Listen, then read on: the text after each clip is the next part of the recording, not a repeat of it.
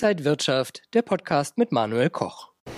In der vergangenen Woche war der DAX ordentlich unter Druck. Er tendierte auf dem tiefsten Stand seit fast 2 Jahren. In dieser Woche wieder leichte Erholung, aber die Frage bleibt, Erholungsrallye oder geht der Abwärtstrend doch weiter? Und darüber spreche ich hier an der Frankfurter Börse mit Roger Peters von PFP Advisory. Schön, dass Sie da sind. Hallo. Ja, wir haben den DAX letzte Woche unter der 12.000-Punkte-Marke gesehen, diese Woche doch wieder deutlich drüber. Aber was sind so die Themen, die da momentan den Markt bewegen? Es ist eine Menge an Themen und es sind auch große Themen. Also ich meine, am höchsten würde ich tatsächlich noch nicht mal unbedingt den Kriegsverlauf hängen, sondern die Zinsthematik, weil Sie sehen ja auch, dass der deutsche Markt auch dem US-Markt gefolgt ist, der sehr stark getriggert war von der Hoffnung, dass vielleicht dann die Fed ein wenig das Tempo rausnimmt. Das natürlich getroffen auf einen sehr ausverkauften Markt. Aber Sie haben natürlich das große Thema Inflation, was in Europa auch eine große Rolle spielt. Also da ist ja immer wieder das Bangen, wie stark wird das noch? Da gab es ja Donnerstagmorgen beispielsweise Inflationszahlen aus den Niederlanden, die so ein bisschen indiziert haben, dass es schwierig wird.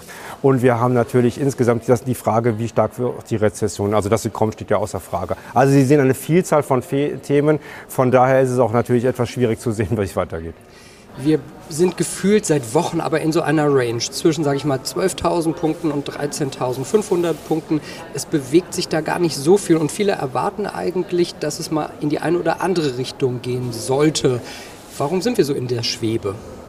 Ich teile den Begriff Schwebe jetzt nicht so ganz. Also ich meine, das sind, ich glaube, 12,5% vom unteren Range, die Sie genannt haben. Das ist schon nicht so wenig. Wenn man die Volatilität sieht, die der Markt dieses Jahr insgesamt schon hatte, das war schon sehr, sehr intensiv. Die ersten 3 Quartale nach unten, die ersten Handelstage im Oktober, Sie sprachen es ja an, das war auch sehr, sehr dynamisch. Also das sind auch Bewegungen, wenn man mal die 2 Tage aufaddiert, die man auch wirklich nicht so häufig hat, also in der Börsenhistorie. Also ich denke, wir haben schon eine ordentliche Volatilität. Das ist mal vielleicht was nachhaltiger wird, da bin ich völlig bei Ihnen, dass man etwas Stabilität hat. Da brauchen wir tatsächlich vor allen Dingen etwas Ruhe auch von der Zinsfront und wir brauchen auch ein bisschen Perspektive, dass die Energiekosten auch was runterkommen in Europa. Das hatte ich eben noch ganz vergessen aufzuzählen. Das ist natürlich ein Riesenthema, die Energie. Strom- und Gaskosten in Europa.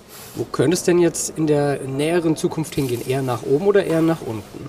Die ehrliche Antwort, es kann natürlich nach oben und nach unten gehen. Es ist halt einfach sehr, sehr dynamisch. Ich habe ja gesagt, das ist eine ganz große Vielzahl von...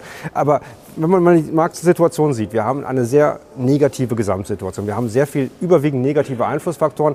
Es geht der Wirtschaft nicht gut, es sind viele Probleme. Ich habe sie ja alle aufgezählt. Das trifft auf einen sehr ausverkauften Markt. Das heißt, wir brauchen tendenziell weniger gute Nachrichten, damit wir eine Gegenbewegung nach oben sehen. Wir haben viele Leerverkäufer im Markt, viele haben sich zurückgezogen. Das war auch das, was wir in den letzten 2 Tagen gesehen haben. Das heißt, wenn Anleger da irgendwie kurzfristig spekulieren oder irgendwie das Ganze thematisieren wollen, man braucht weniger gute Nachrichten, aber wir sind auch nicht gefeit von weiteren negativen Überraschungen. Das muss man auch so deutlich sagen. Schauen wir mal auf die Schweizer Bank Credit Suisse. Da gab es diverse negative Meldungen und viele Fragezeichen, wenn es um Liquidität oder Kapitalausstattung geht.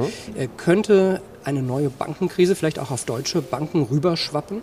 Ja, also jetzt mal ganz konkret bei Credit Suisse, da war sicherlich ein schlechter Newsflow schon das ganze Jahr über. Aber ich glaube, was Sie jetzt meinen, diese Beschleunigung über den langen Wochenende, also in Deutschland langes Wochenende mit dem Feiertag, das war, glaube ich, wenn ich das richtig rekapituliere und alles richtig gelesen habe, ein Kollege von Ihnen aus Australien, der auf Twitter ein bisschen spekuliert hat, dass irgendeine europäische Großbank in Problemen ist und da wird halt wieder spekuliert, wer das ist und da ist in so Spekulationen auch Credit Suisse relativ schnell dabei.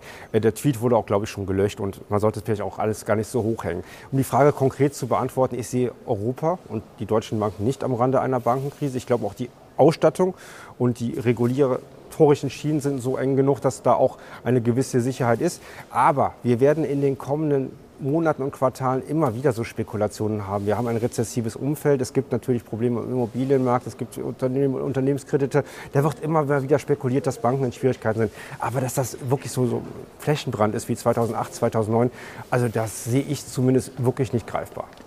Am Donnerstag vor einer Woche war hier die Hölle los. Porsche ist an die Börse gegangen und die Aktie hält sich relativ stabil in dem schwierigen Umfeld. Kann man sagen, der Börsenstart ist gelungen?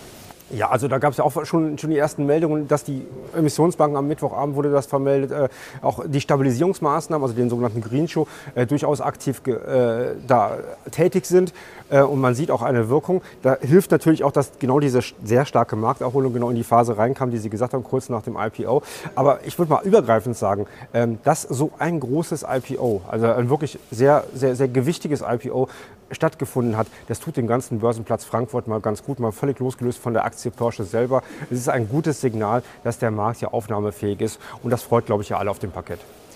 Letzte Frage, wie sollten sich Anleger jetzt für die nächsten Wochen aufstellen in diesen Zeiten?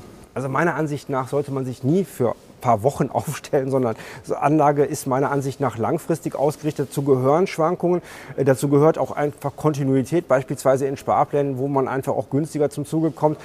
Ich glaube allerdings, es wird schwankungsreich bleiben in den kommenden Wochen. Also Anleger, die Schwankungen nicht mögen und damit Schwierigkeiten haben, das wird, glaube ich, nicht so schnell weggehen. Sagt Roger Peters von PFP Advisory. Vielen Dank für Ihre Einschätzungen hier an der Frankfurter Börse und danke Ihnen, liebe Zuschauer, fürs Interesse. Bleiben Sie gesund und munter. Alles Gute. Und wenn euch diese Sendung gefallen hat, dann abonniert gerne den Podcast von Inside Wirtschaft und gebt uns ein Like.